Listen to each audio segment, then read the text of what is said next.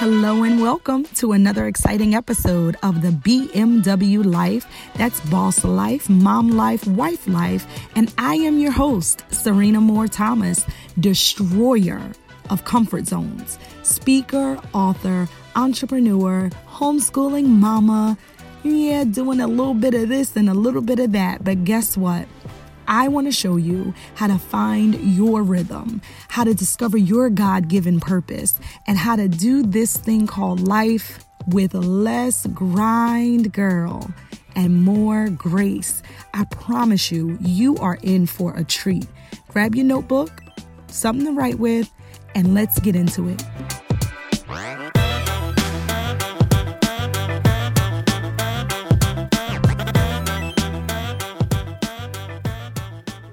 It was so nice we had to do it twice. Yep, this is part two of my interview with Mister Darrell Bennett.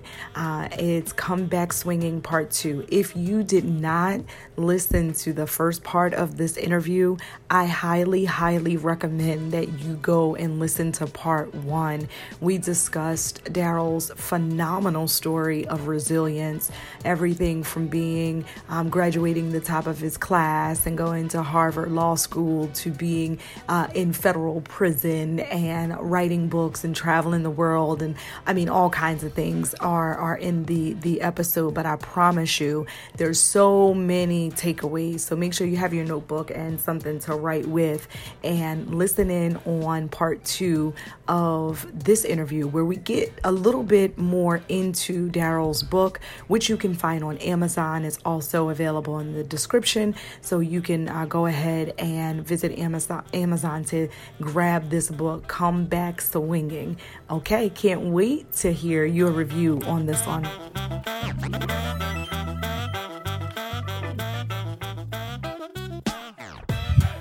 So yeah, I thought like we could do this, the second part, to dive a little bit more into some of the concepts of the book. Now, I'm going to tell you now, Come Back Swinging is a page turner. Like literally you can pick it up and not be able to put it down.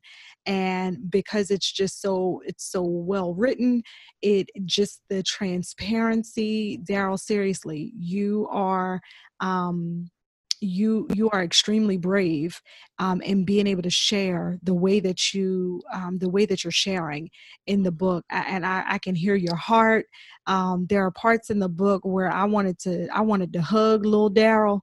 I, want, I wanted to, I wanted to come rescue little young, young Darrell. Like I just had so many different emotions, you know, just reading through the story. Then I wanted to be there. Like, when you had, when you announced that you got uh, accepted at Harvard, I wanted to be there. Like that, I know that's right. Yeah, yeah, clap it up. I wanted to be the hype man for you. Like, I'm telling you, I was experiencing the book, and anybody that knows me knows I am much more of an audiobook person than an actual turn the page person.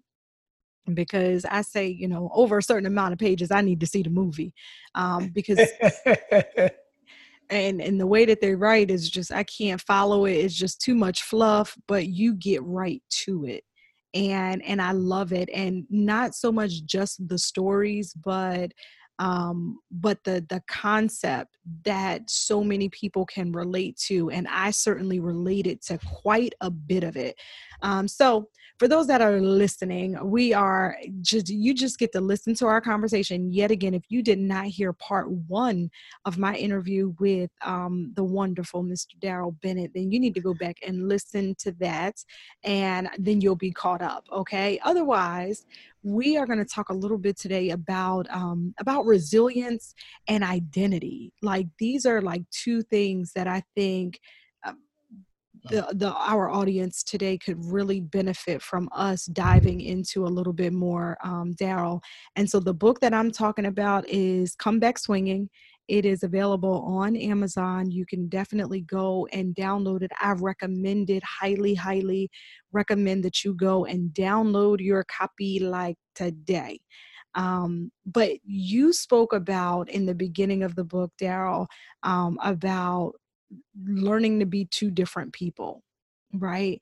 And, yeah. um, in, in the introduction, you guys have already heard about, you know, your accomplishments and just those things being worn as a badge of honor. God, I relate to that so much. But if we can dive into that a little bit more, like, you know, you, you have this child prodigy like story, right? You talk in the book about being able to, you know, spell refrigerator by like two or three, you know, you you're just an, an overachiever from the beginning. And I, and I could see why with the mama you had, um, teaching you. Um, but could you just talk a little bit more about when that became very apparent that you were living, like learning to be two, two, two different people?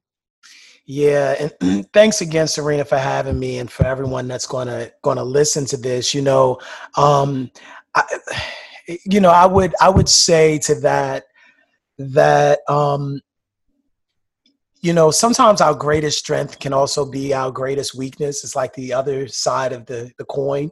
Mm-hmm. Um, the, the strength is that I, I had so many different experiences as a child, uh, growing up in different places and seeing different things.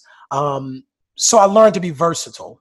Mm-hmm. I learned to connect with different cultures, uh, different groups of people. Some of that is a God-given instinct that I've been given, but some of it is is my experience, you know, leaving uh, Baltimore when I was thirteen years old, going to a total different high school. Uh, even when I was in Baltimore, I went to three different middle schools. So I had to learn quickly how to adapt to people, situations, circumstances, because my parents split up when I was younger, which is a lot of people's stories.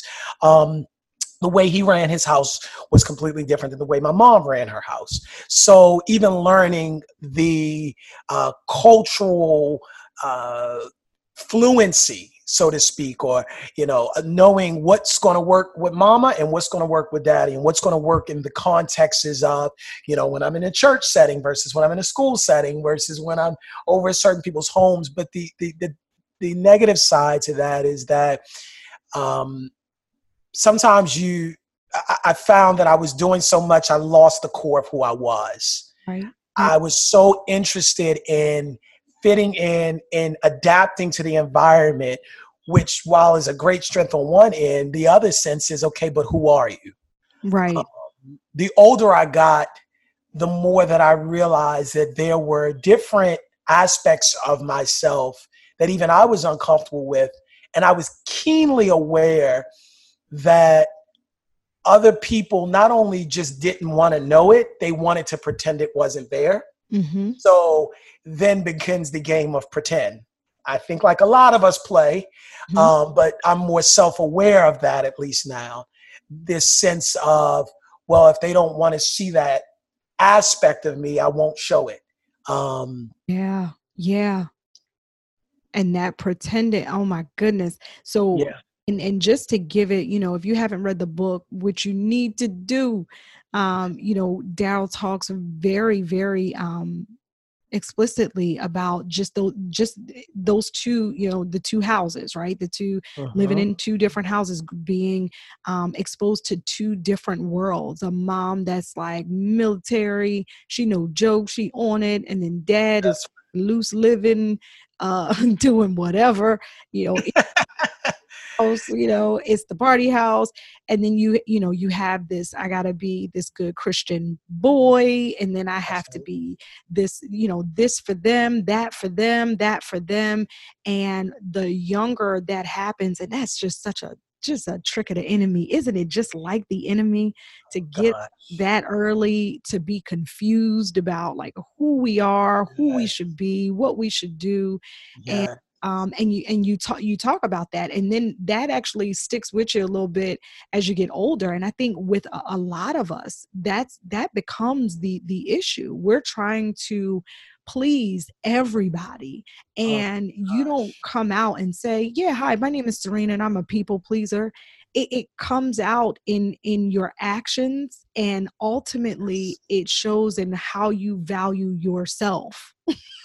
And, you know, it's like I heard a pastor say, God is not going to bless who you pretend to be. Come on. And we spend so much of our lives trying to be, first of all, what we thought other people wanted us to be. Mm-hmm. Uh, and second of all, what, what we kind of, this image we had in our mind rather than navigating things right where they are. Mm-hmm. You know, something else, because I know that a lot of the people that listen to this are people who are uh, people of faith, people who uh, believe um, that God has a plan for them. And we spoke a lot of that about that in the first time. And, and, and if I could, I want, wanted to share this. And I, I understand, and I, I guess we'll be cognizant of what, you know, I, I want to be careful of how I mention this, but we're talking real. And I think this is, you know, it's an important point to bring here, that when I was younger, I remember um, uh, I broached the subject with my mother about uh, having um, nocturnal emissions, you know, cert- wet dreams. Mm-hmm. And my mother, you know, uh, as I don't think it's odd, you know, a Christian woman, a woman of faith, she just said, when that happens, that's a sin, or something to that effect. Okay. It was, it was just something to that effect, and, but very uneasily that was sort of, and that was the extent of a conversation around, let's say, sex, sexuality, anything like that. Mm-hmm. And I, I mentioned that because I, I think sometimes what happens is we get very spiritual when it's a natural issue. Mm-hmm. And when there's that disconnect, the enemy also thrives in that. Right. Uh, so, so there's a, there's a, there's a secrecy and a shame, and then not knowing. And, and, and, and I, and I really want to talk to mothers who might be listening, uh, mm-hmm. who feel as though, well, I'm doing everything I can and I'm a mom and a dad. But the, the bottom line is, I think the mom can be the best she can. But that role of a, a father now saying, okay, these are the things that are going on in your body, and this is how you navigate it. Right. Right. And so often, I think young men, we have not had true and, a, and, a, and, a, and a, at least a plethora of mentors who can guide us through the maze of masculinity. Mm-hmm. And the enemy has had a field day with that. Right. A field day. Right. Right. Right. And you can look at somebody even, and, and I'm just imagining, like in, in reading your story and having the, the, the background that I know, you know, from, from just, you know, reading your story, um, you experienced some things early, you know, very early sexually. I mean, it's, it is what it is. Mm-hmm. Um, stuff mm-hmm. that you, you, you asked for, you ain't know you, you're a kid, right? You're, you're, mm-hmm. you're growing up. And so you're, you're being shaped and formed in, in, into a different, um, in a different way. Right. And had God not intervened when he did, how he did, and, and, and done what he did, then, you know, who knows what, wh- where you could be right now. Right. Absolutely. And as I look at people, and, and even this book has helped me to understand better and, and look through a different lens, like to these young men that we see who are just totally, clearly confused. Right. Mm-hmm. We don't have one hundred percent of the facts on anyone's life to be able to say, oh boy, just act like a boy. You know what I mean? Or just you acting yeah. like, a, you know, you don't even understand the, the identity crisis that's happening, um, and what certain folks are growing up under or in or exposed to. And so I think you're you're right, like in having those conversations and not being so spiritual that you can't that you can't see what's right in front of you. Exactly. And you know, Serena, I would say, you know, you said something, you said that are clearly confused. I think there's, it's almost like the tip of the iceberg. Mm-hmm. I, I think growing up in America as a man of color, you're going to have an identity crisis. And that's going to manifest differently. I want to be I want to be very clear about that, because I'm not saying it's it, and it never always manifests the same. Right. But there there comes an identity crisis, even if you do have both your parents in the house, because your ideas of masculinity will also be shaped by culture, by the media, by what you see around you, by what you think, whether it's how many, you know, uh, women I could sleep with. I mean, that, that all of that's going to play into it as well. But especially if you don't have in the home that guy, that person that can say, I've been through that. Let me show you what that is. I experienced that feeling. We're not going to stop there. You know, let's let's walk you through it. Um, And so, yeah, I mean, I would just say that even the ones that aren't clearly or outwardly seeming, they are still inwardly questioning, who am I? Yeah. You know, what does it mean to be a man? Look all around you. Look at the messages that we're seeing displayed culturally. I mean, this is a, this is a, this is a question and a crisis of masculinity. Right. Um, how, you know, and it's no condemnation, but we have to talk facts. How, how can I have four women, you know, that I have children with, four different women, and, and I'm not involved in any of children's lives. Right. That's, right. that's, that's, doesn't make you a bad person. It's a crisis of, of, ma- of masculinity. Mm-hmm. Um, absolutely. And, and I think what has happened all the more is that in light of the fact that one, you know, there's, there is the, the issue of fatherlessness that has to be spoken to.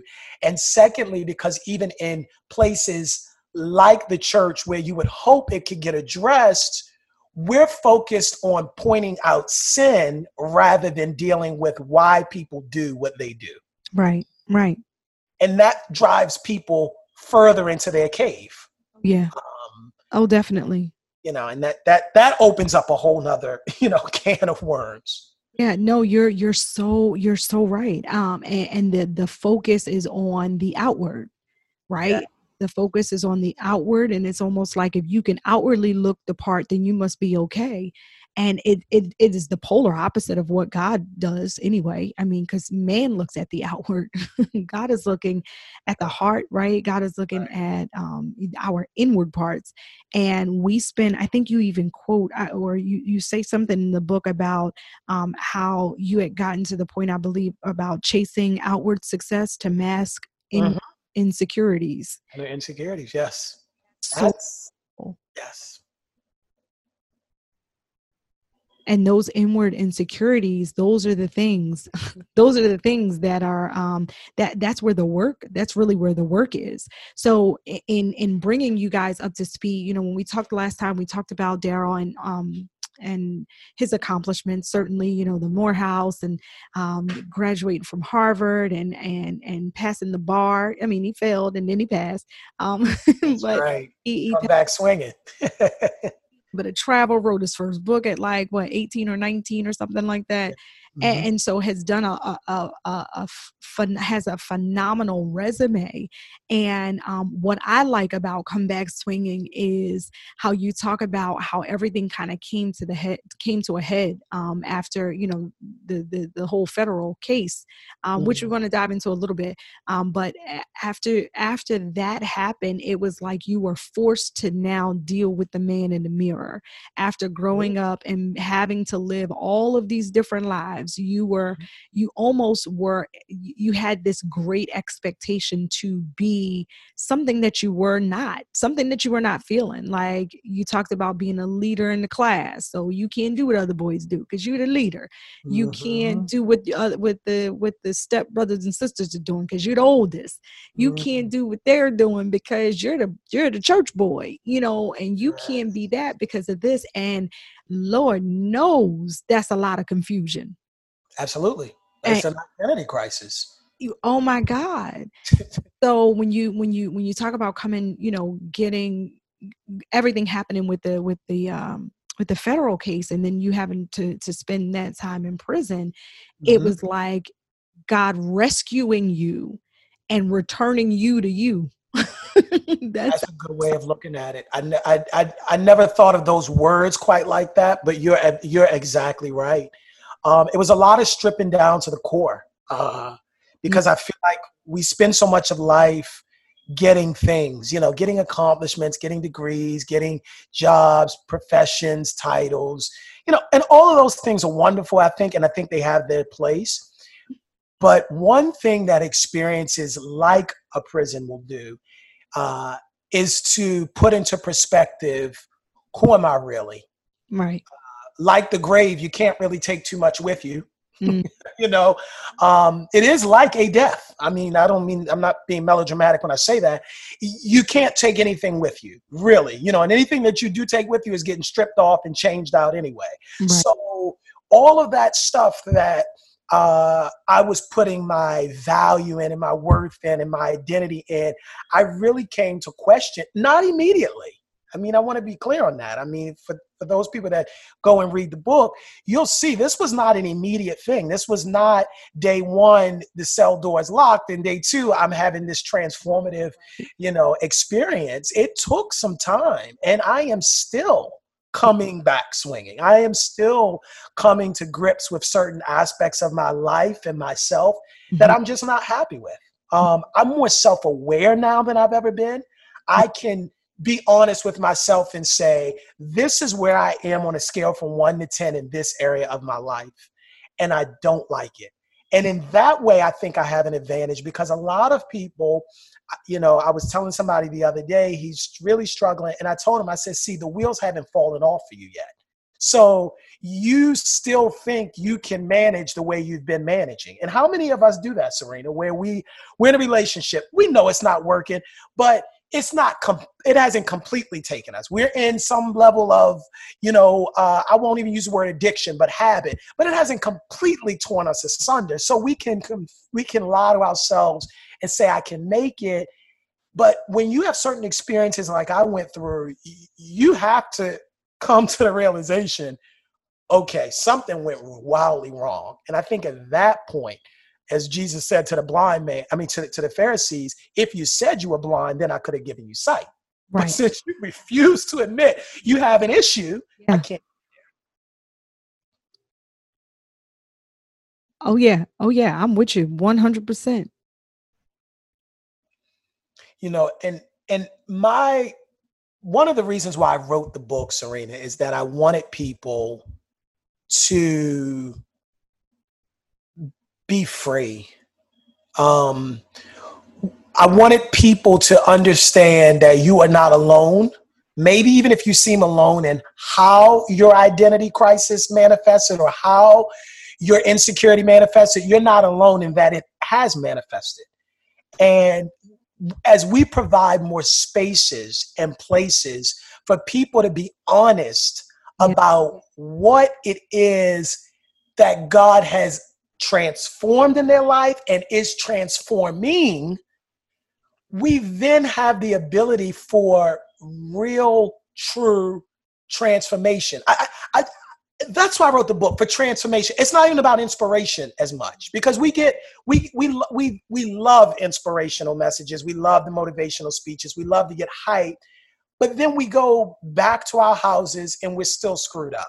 Mm-hmm. You know, I you know I know we say we blessed and we highly favored, but let's keep it real. Like, when the lights go off, there are places in our lives where we feel like this is jacked all the way up, and because we never dealt with it, right, there's no freedom. You're you're you're absolutely correct. Absolutely correct. And, and you know what? I was um, it's so funny we're talking about this today. I was I was talking to. Uh, a young lady who I am coaching right now at this time. And I'm really, I'm, I'm more mentoring her. And we were walking through some things in terms of identity, right? And I was sharing with her um, that, you know, just a, a few years ago, right, I had to come to terms with my own identity crisis, right? Because like you, as a younger person, it was, I, I always felt like, oh, you know, give it to Rini. Rini could do it. You know, oh no, she know all the lines. No, she's the most responsible. You know what I mean? Like, I was at in second grade. Uh, well, my brother, my brother had an accident when we were younger. Well, kind of, it was my fault. We were playing church one day. And um, I got mad because I think I wanted to be the preacher, or I wanted to be the person to shout. He said no. And I threw an ink pen across the room, and it stabbed him in the eye, right? And in his left eye. And, and, and, and I mean, he was maybe four. He was four. I was like six. And my brother till today is actually blind in that eye, right? He can only see like shadows or whatever. And so um, I remember, you know, when as we were growing up, it never stopped him from like playing and stuff like that. But as we got into school, he used to wear a contact in his eye um, to help him see. But he was wild. We were in New York at the time too. He was wild. He was a wild little boy. And second grade, that my mom sent us a note to the school. And, you know, when his contact would move around in his eye, I was the one. They would send him to my class. They would come get me. And I would go wash my hands, get the, the eye stuff and, you know, put it in the, in the solution, second grade, and fix it. And I would say, now, Teddy, you, you need to be careful. You know, I'm like little mom already wow. with all this responsibility. Right. And then as I grow up, like, there are other things happening. I can, you know, um, I, I used to play the keyboard by ear. I played by ear, totally. I used to turn on John P. Key. We had this little tiny keyboard in my house, and I started playing. And my dad noticed that I can play. And long story short, the more I played, the more I was rewarded, right? So now we got a bigger keyboard. And the bigger keyboard, now I'm really playing, right? And I'm like, oh, this is awesome. And we went from there to having a, a room where my brother had drums and I had a keyboard. Then we had a band. And my dad's friend and his two kids, they were in the band. And then we played at the Apollo. And then we were traveling, the New Birth Gospel Band. And it was all these kids, and we were just playing music. And Um, and so I was constantly rewarded to the point where I felt like that's what I needed to feel important. You know what I mean? To feel uh, the thing that was giving me value. And it, it was so deep that um, my dad, like the way our driveway was set up after we moved to um, to Pennsylvania, the way the driveway was set up, we had a, a organ in the front in the living room. And I remember like I would see my dad coming home from work, and I would run and jump on the organ as if I've been practicing all day. Like in summertime, I would run and jump wow. on. Want him to see me practicing, you know what I'm saying? Because I knew that that made him happy, and I knew that that changed the mood or in the house. And so I had taken on this responsibility that nobody gave me, right? Nobody gave this to me, but this is something that I was doing. To live for that applause. Like I need to do a good job. I need to do a good job. And I was so celebrated by doing good things that when I was doing, when I didn't have, when I felt like I wasn't doing anything, it was a, it was a direct hit to how valuable I am. You know what I'm saying? Like Absolutely. I, and, Absolutely.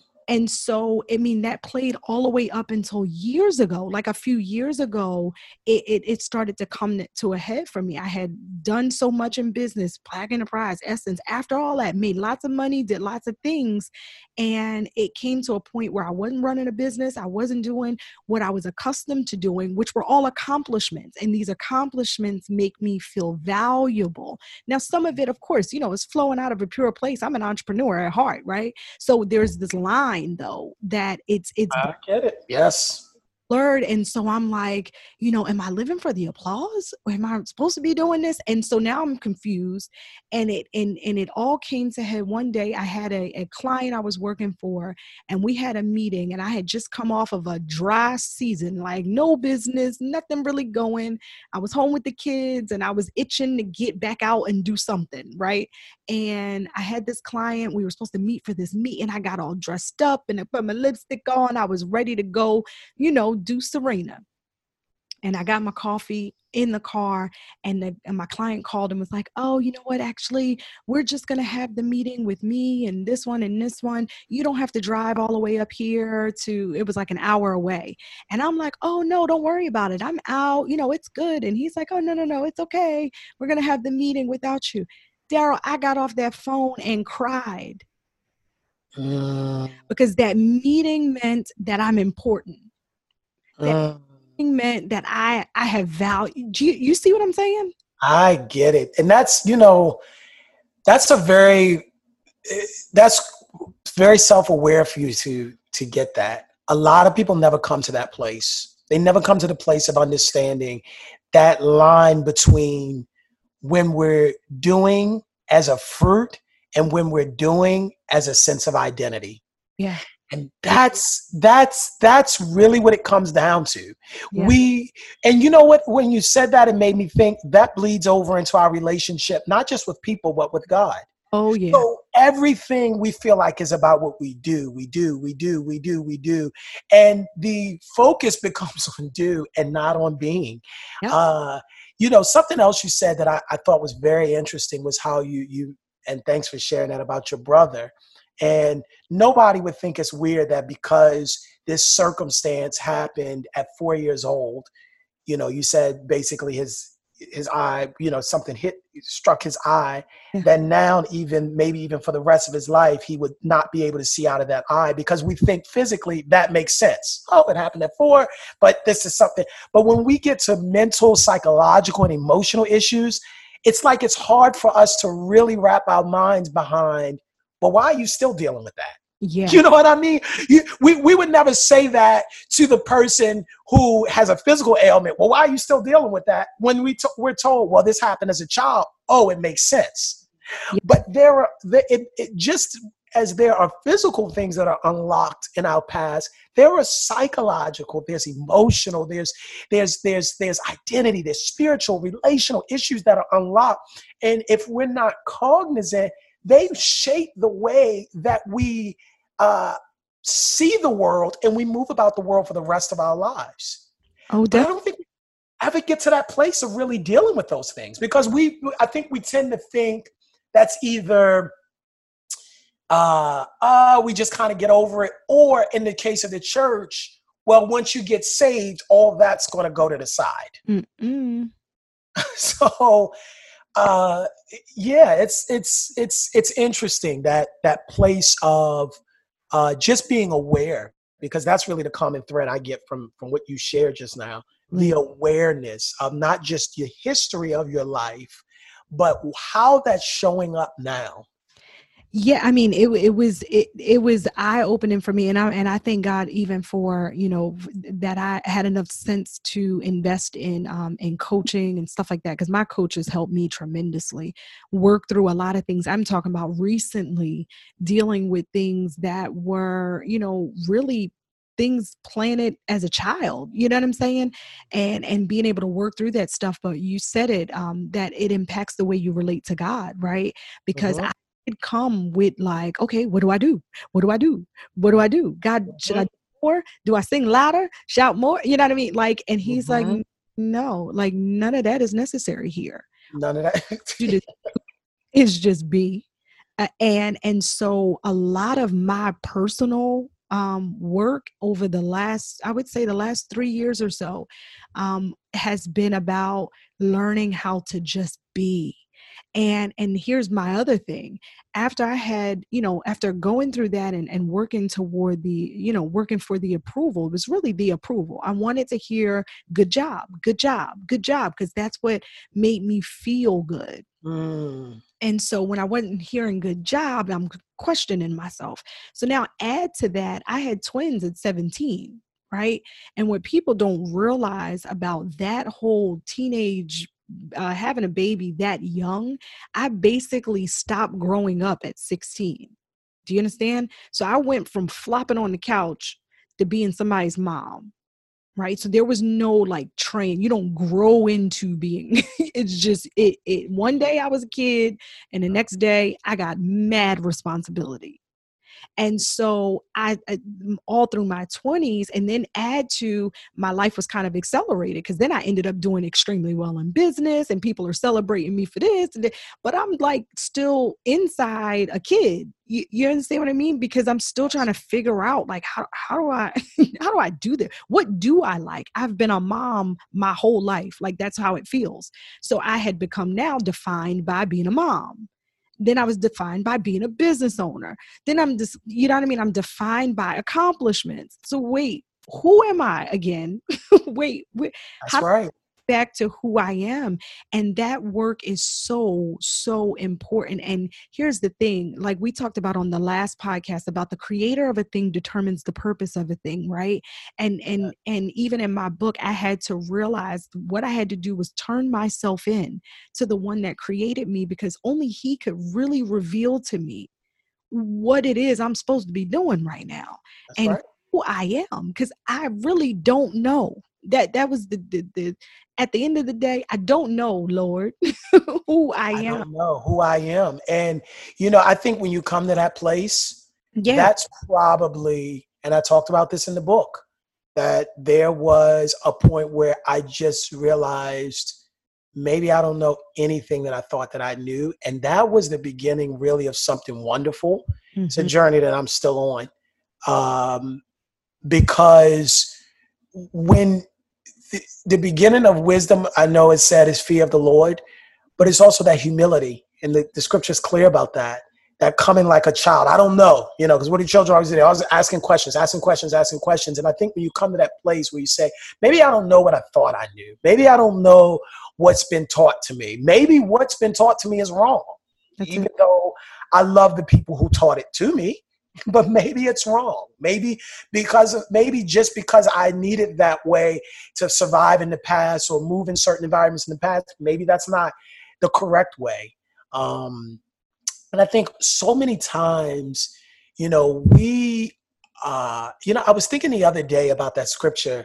It's been in my heart a lot where um, the disciples are talking about fasting and Jesus is talking about wine. So it's like, wait a minute, this is a disconnect. Mm-hmm. You know, like what, you know, what are you talking about? They're talking about fasting and, and, and actually I believe they came to him and said, you know, why don't they fast? And Jesus says, you can't put new wine in the old wine skins. Uh, uh-huh. And even though it seemed like they were talking about two different things, they're talking about the same thing. Yeah. What Jesus is talking about is instead of you're, you're trying with a new, you're, you're trying with old norms to gain a new way.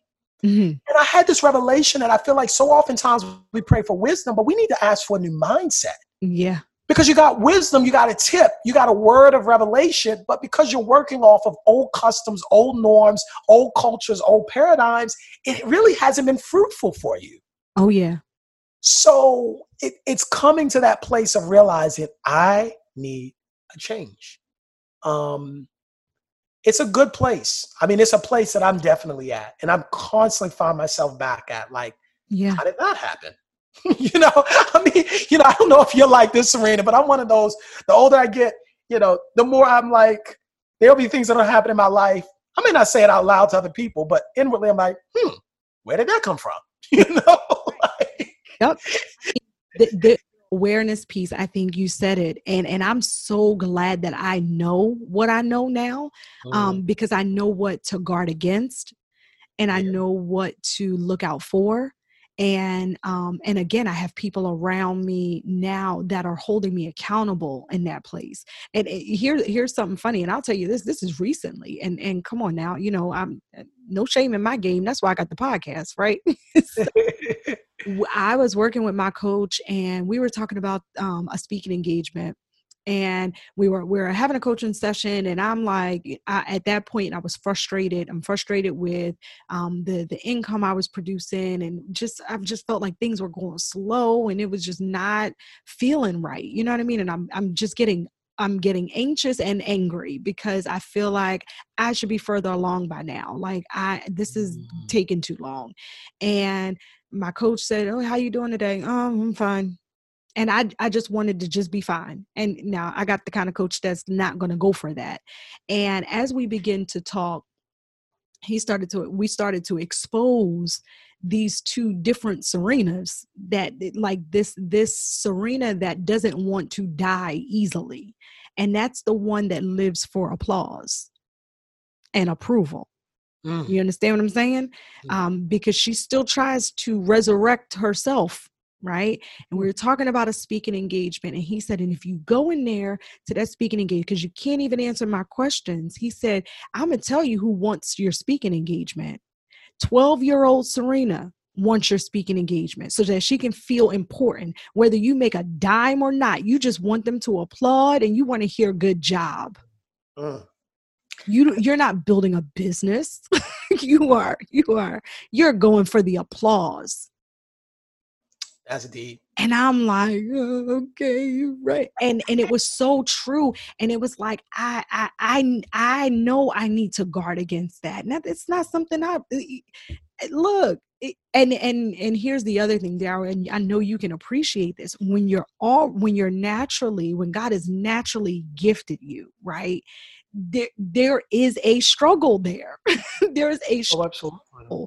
And it's not like you, you have to be aware of it and you have to humble yourself and you got to stay in God's face so that he is always the one getting the glory. That is, and it is, it is a place of, um, of humility. Like you got to stay connected with him, um, especially when you just flow so easily. You oh, know? Absolutely.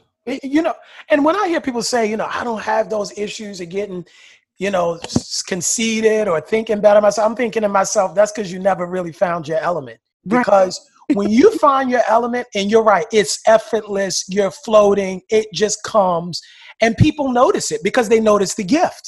The gift of God is irrevocable. They don't care what you might be doing personally. Yeah. That gift, and you're right, it becomes so It, it becomes so hard. And, you know, that also makes me think of something else, the importance of understanding the difference between you and your gift. Yeah. And yeah. we spend so much time talking about developing the gift. And I think that's important, and developing the talents. But when they are applauding you, I came to recognize through dark places, they ain't applauding you. They applauding your gift. How about that? Because let them find out something about you that they don't like. Right. Because the, the, The people that are connected to you, no matter what you do, they're connected with. Yeah. Even if you, you see what I mean? How many people can you say are like that in your life? Right. Not with all of us. That's very few. And so I think that's the other issue that comes with, you know, everybody's gifted, but knowing your gifts and flowing in your gifts is that it becomes this illusion that when the applause comes, it's for you. It's for how great you are and special and unique and wonderful you are. But the truth of the matter is they are applauding, even if they don't recognize it, the gift that God has placed on the inside of you. Yeah. Yeah. But Ow. yeah, but if you're not careful, you haven't taken care of the person. You took care of the gift, but when the person fails, how effective can the gift be? Exactly. Exactly. And and I, you're so you're so right. And I and I I am grateful to God. I'm so serious. I'm grateful to God every single day um, because I, I believe that um, folks like I mean, both of us, we we do very similar work, and um, God uses us in, in, in similar ways in arenas at times. Right. And I'm so glad that He has such careful care for us. You know, he knows, he, he knows ultimately. And, and it's a difference between, um, being, wanting to be out front and being called to the front. You understand? Oh. And I find myself often like, like feeling like Joseph, some like, yo, I didn't ask for the coat or the dream. Right. And there are people who misunderstand that. Like there's, I, I don't, I don't, I don't have this. I want to, I gotta be out front. I just want, I'm called to the front, and there's a difference. And when I'm aware of who I am and where my limits are, and when I am um, in right standing, and I know that I am, and I know that my life is submitted to glorifying God, then we all good. It's when, when I go back into childhood and start working for the applause that we get into a problem. But there's no doubt that we are we are people that are called to the front, and and that's a different that's not something you ask for. It it just it is what it is. That's and right. And the fact that God will take His time developing us, and He's so wise because He won't give you more than you can handle. And He's allowed us, both of us, early, very early. I mean, we're both still under forty. Y'all, y'all listening to two old folks talking right now. We're two old folks that have accomplished probably more than some people will accomplish in their whole life. Before forty, right? Yeah. And that's not by mistake. God knew what what we needed, and He knows what it takes to ultimately get what He needs to get out through us. That's right. And back to a quote that you said in the book, extraordinary blessings come with immense responsibility. And it and it comes with a burden. You know, people get me when they talk about what they they I stop, you know, you gotta be very careful what you ask for. Because with every blessing, you're right, it comes a responsibility, but there's also, there's a, there's a burden with that. Yep. You know, you, you alluded to it before when you talked about how you were good on the keyboard and they got you the organ. And, and I learned something early on. The way that people reward you for solving problems is by giving you another problem. Right. You know, so, so it doesn't stop, you know, so, so when you have, when you're working and walking in your gifting at an early age, people expect more of you. Yeah. People see, uh, they have unrealistic expectations. Not everybody, but generally it becomes unrealistic expectations because the focus is on the gift, not the person. And then you try to live up to that. Yeah. Yeah. You know, and instead of stepping back, to recognize and realize, okay, wait a minute. you yeah. know, this is the gift. This is not the person. Yeah. Um, you know, um, and you're right. The responsibility co- aspect comes in into the sense of, you know, what are you going to do with it? Yeah. Um, because the the enemy, it, I think sometimes we think of responsibility, we think of the responsibility of the gift as to give back. And I think it's some of that, but a responsibility in how we live. See, I didn't recognize that at first, because you're not the only one that recognizes your gift, and people that love you aren't the only ones that recognize your gift. The enemy knows that too. Oh, yeah. Oh, yeah. So the enemy will start early. I got to confuse this person early. You know what I mean? I got to put some stuff in their life early. I can't, I can't, st- the enemy cannot stop the growing of the wheat, but he can sow the tares yeah. early. Yeah. And so before you know it, you're, you, you, you have all of these other things going on. He can't touch the gift, but you got all types of insecurities. You got all types of issues. You got stuff relationally, you got stuff going on internally, that that's where now the enemy thrives in that space. So the responsibility on how to live comes into to play, because the enemy knows what God can do with that gift. But he also knows if I can destroy the person, then the, the, that gifting at least will die with the person. Yeah. Yeah. Just keep them so confused. Keep them so confused that they know they don't know what to do. I don't know why, what that is. First I thought that was me. I was like, wait a minute, am I getting a call? But yeah, you're you're so right that if, if he can't stop the gift, but he certainly will try to slow you down oh, um, and and and and overwhelm you with life. And and that just takes us right back to how we left off in our in our last conversation. Remember when we were talking about um, the process of unbecoming, and that's mm-hmm. basically what we're talking about here today. Like, I had to get to the place where I recognized that life was shaping and molding me into someone that God did not intend for me to be. And I had to get to, I had to come to that place where I had to realize that the journey is not about becoming. It's not about chasing and going and attaining and obtaining and, you know what I mean? And grinding and hustling. It's not about that.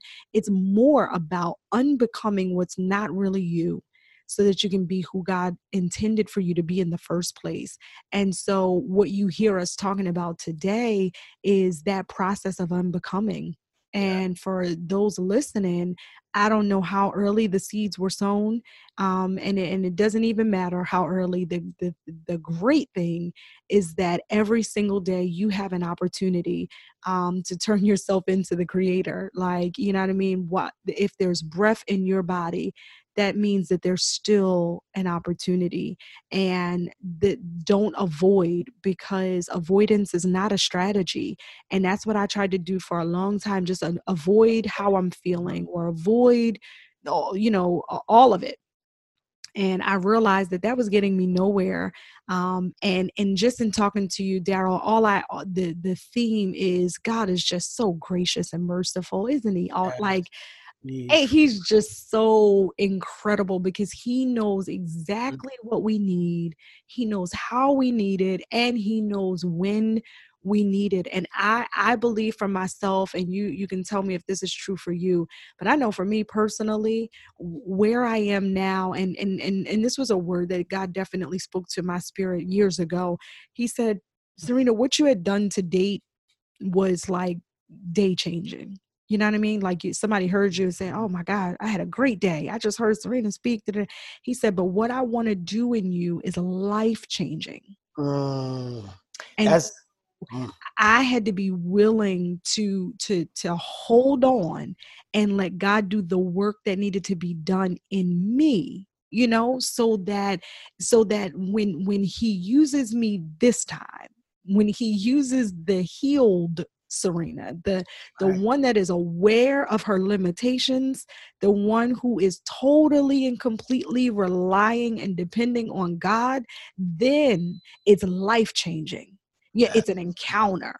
That's so good. And and and healing, Serena, and healing, you know, that that consistent thing. We are all, you know, I know people say, no, that sounds like me. Oh, I know we all say, um, it's, we're work in progress, but it is so true. I think as we are, I don't think we have to be honest with, ev- actually, I don't think you should tell everybody what you're working through, because then that's where discretion has to come in. Mm-hmm. But I think as we are transparent about the fact that we're all healing in certain areas. In some cases, there is a healing with, that it's done.